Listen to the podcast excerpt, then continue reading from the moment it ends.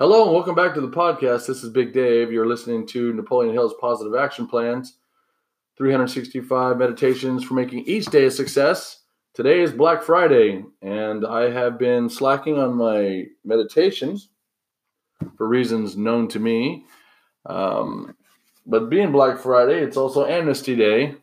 and I'm going to run off a string of, of um, meditations to get us up to speed, uh, get us back to on track. So we're going to start with November 15th, 2018, which was la- eight days ago, and uh, go all the way up to today, which is 11 23, 2018. You're obviously going to see that this recording is going to be 20 to 25 minutes long, um, and hopefully you'll enjoy all the meditations and everything that comes with it. I do appreciate your support. I do appreciate that you continue to download and listen to the podcasts and uh, and, I, and I'm thankful for your uh, continued patience with me while I try and get through this and be more consistent.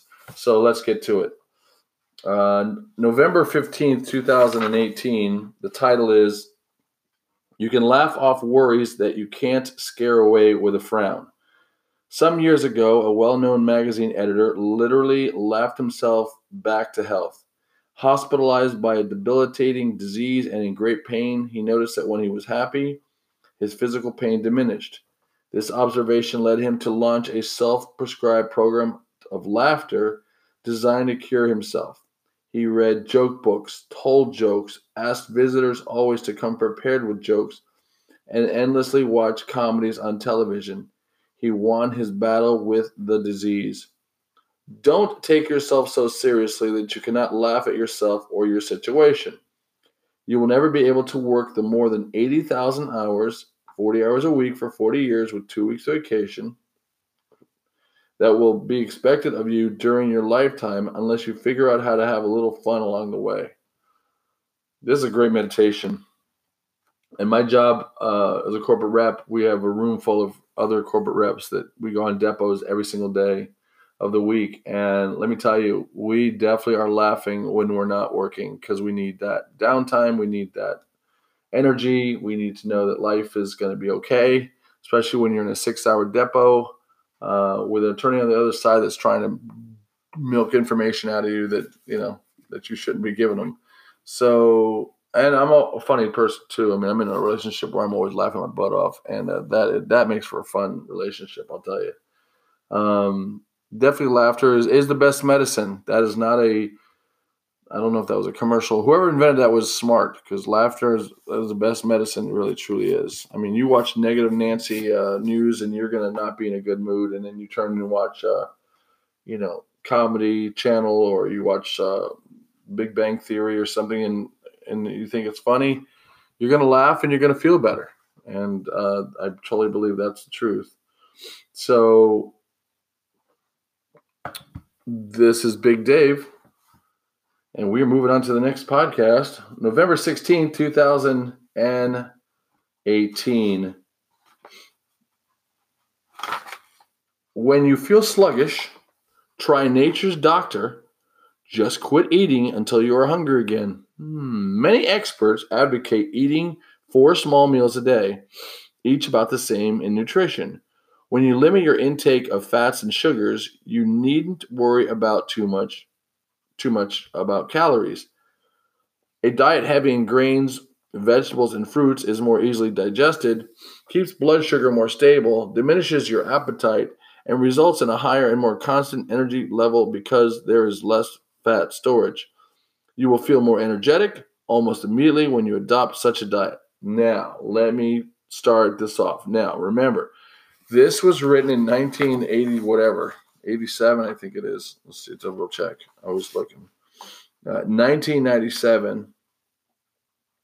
But remember, or 1995. But remember, the, this book was written in, in the 1920s, 1930s. Um, now we know there's a bunch of diets out there right now. There's the keto diet, which is really big. You got your intermittent fasting, which a lot of people are doing, and they're feeling good about themselves.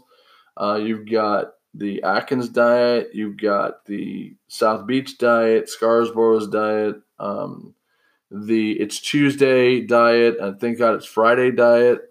Uh, you got the beet juice. How can I drink this diet? You got the liquid diet. So obviously, there's a lot of stuff out there.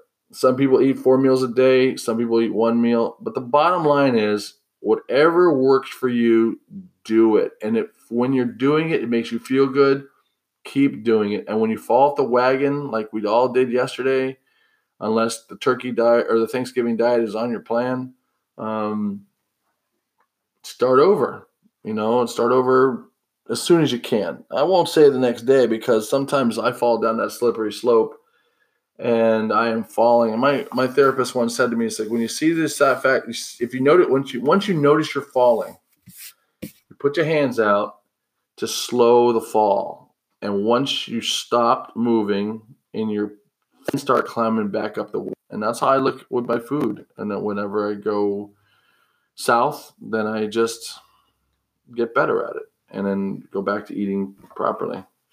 Um, so, yeah, some ex- experts today have eaten six times a week, six times a day. Some eat two times a day. Some eat you know just eggs. Some eat just bananas. But again, whatever works, and you'll feel better and more energetic. So this is Big Dave again. Napoleon Hill's positive action plans, making each day a success. November 17th, 2018. The best time to doctor is before you become six. Six, that's funny. The best time to doctor is before you become sick.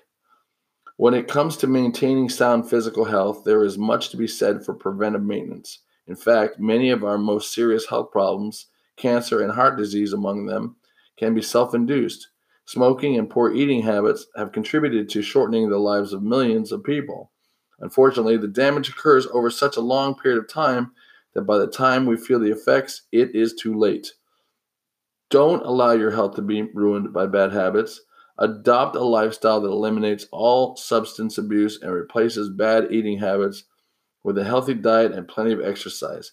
When you do, you will not only feel better physically, you will feel better about yourself. So, a couple of months ago, I think it was during um, September, in September, we talked about um, going the extra mile. I talked about a cornerstone habit uh, from a book written by a gentleman, Charles Duhigg, I think it's uh, The Power of Habit. And he talks about uh, doing something physical, like uh, so instead of him eating a cookie every day at three o'clock, he would get up out of his desk and he would walk around the building and say hi to people and then go back to his desk. And by breaking that habit of getting a cookie at three o'clock, he lost eight pounds. And so this is all about habits. Um, you know, so you got to find a habit that when you do that habit every day, it sets the tone. So if you work out in the morning, it will set your tone for the day of not eating junky food. Unless you're that kind of person that's like, hey, I've earned it. You know, then you're that's a whole different ballgame. But anyhow, so that's November 17, 2018. The best time to doctor is before you become sick. Sick, and that is not just your physical body, that's also your mental, mind, and your soul. Go to the beach more. Watch a sunset. Watch a sunrise. Doctor yourself. Uh, November 18th, 2018. If you would have good health, learn to quit eating before you are entirely satisfied. Many of our poor eating habits are, were developed as children when we were encouraged to be a member of the Clean Plate Club. I'm surprised no one has a t shirt that says that. Eating everything we were served. As adults, however, our metabolisms change changes and our needs are vastly different. When we have fully matured, we require far fewer calories to nourish our body bodies so that excess is stored as fat. When we stop growing up, we start growing out. God, these belong on t shirts. Eat smaller portions, stop eating before you're fully sated, and chew your food longer. Thanks, Mom. A good dinner companion can help too. A lively conversation can take your mind off the food you eat and focus you on the food for the mind. I will tell you this when I'm watching TV or if I'm working and I'm snacking at work, I could polish off an entire bag of potato chips without even realizing I just did it. I'm like, whoa. So maybe lively conversation is in fact the plan. It's a good plan. So quit eating before you're entirely satisfied. Well, you know the rule is is that you, your body doesn't know that you're full until 20 minutes later. That's one thing. The other thing is that people say drink a glass of water before you start your meal to feel semi-full, so you don't eat as much. Another one is uh, eat a lot of eat, eat a bowl of vegetables before you start eating your meal. That'll also make you feel full, full, and you'll eat less. All things I have not tried. That's not true. I have tried the glass of water. I thought that was pretty cool. Um, I am very much aware of the 20 minutes, but just don't go to a buffet place for the 20 minutes because you're like, oh, got to get it all in before my stomach tells me I'm full. Like, you kind of defeat the purpose, dude. Um, so we're very much aware. You look at William Shatner, what did he look like in 1966 and what he looks like today? I'm like, yeah, metabolism is not in your favor, son. Um, but he's still alive and he's like in his 80s, I think. So, you know, yay for modern medicine but you shouldn't depend on modern medicine. You should depend on yourself. So, um, like I said, if you if you would have good health, if you would have good health, learn to quit eating before you're entirely satisfied. Hmm, I wonder if that's true in the rest of your life. What other things? Hmm. Food for thought. No pun intended.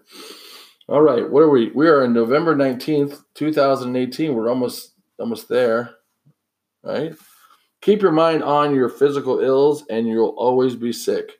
Doctors have just begun to learn the importance of attitude in the maintenance of sound physical health.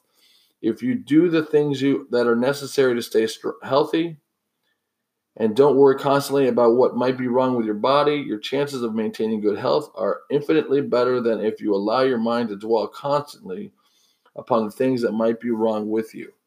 You do become what you think about. Am I a cheeseburger? The mind is a marvelous piece of equipment that can exert great influence upon the physical body. Keep your mind strong and healthy, and your body will benefit as a result. Well, I just need to leave that like that because that is really good advice. Think about being strong, feel think about being healthy. Don't think about, oh, my shoulder hurts. You know what? Go stretch your shoulder out, man. Oh, my knee hurts. Oh, go stretch your knee out, man. And the, or woman, lady, ladies, or go take a walk and just get the kinks out. You know that you know how that feels. Sometimes you just get out of bed and you're like, oh, I need to get bed. This is ridiculous. But you start walking, you get the kinks out, you get your body moving, uh, get the muscles t- a little warm, and then you can start stretching them, and you feel better. I always find that when I when I'm in pain working out, I just work out some more a couple of times, and I get stronger. I went boxing last week for the first time in a couple of weeks, and man, I was like, I was like a 90 year old man. But by the second workout, I was already running around the gym, so it just took two days to get me back, snap back into place, snap back into place. Um, so, moving along, November 20th, 2018, some celebrities endorse for a price products they wouldn't consume at any price. Hmm. Perhaps more than any other time, it is essential for you to exercise good judgment and to use old fashioned common sense in every decision you make. We live in a world filled with hype and empty promises. Because they are paid a fee for doing so, people you admire sometimes become spokespersons for products they wouldn't touch themselves, but they have no comp- compunction, what a word, about attempting to persuade you to buy.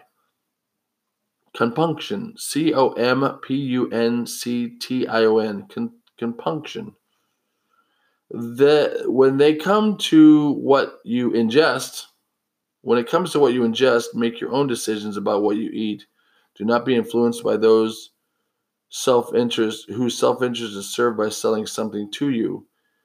Food manufacturers are required by law to disclose the contents of their products so that you can determine whether or not you wish to consume them. Become an avid label re- reader. Boy, how important is this to become an avid label reader? I read labels every single day. Did you know that when you pick up bacon, bacon says zero sugar, but if you go to the ingredients, most bacon has sugar?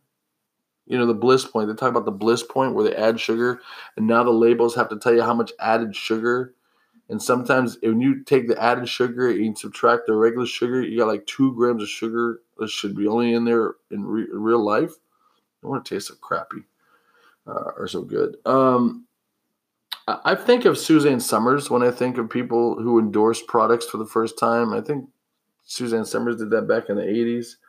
You look you look at TV, TV today and everyone's hawking something. And then you have the influencers of YouTube and Instagram and Twitter that are promoting uh, products. Oh, it's hilarious when they do these product tests, these tests. Uh, we're going to test such and such camera. Man, you're already getting paid for that. Of course, you're promoting it like these guys with these clothes.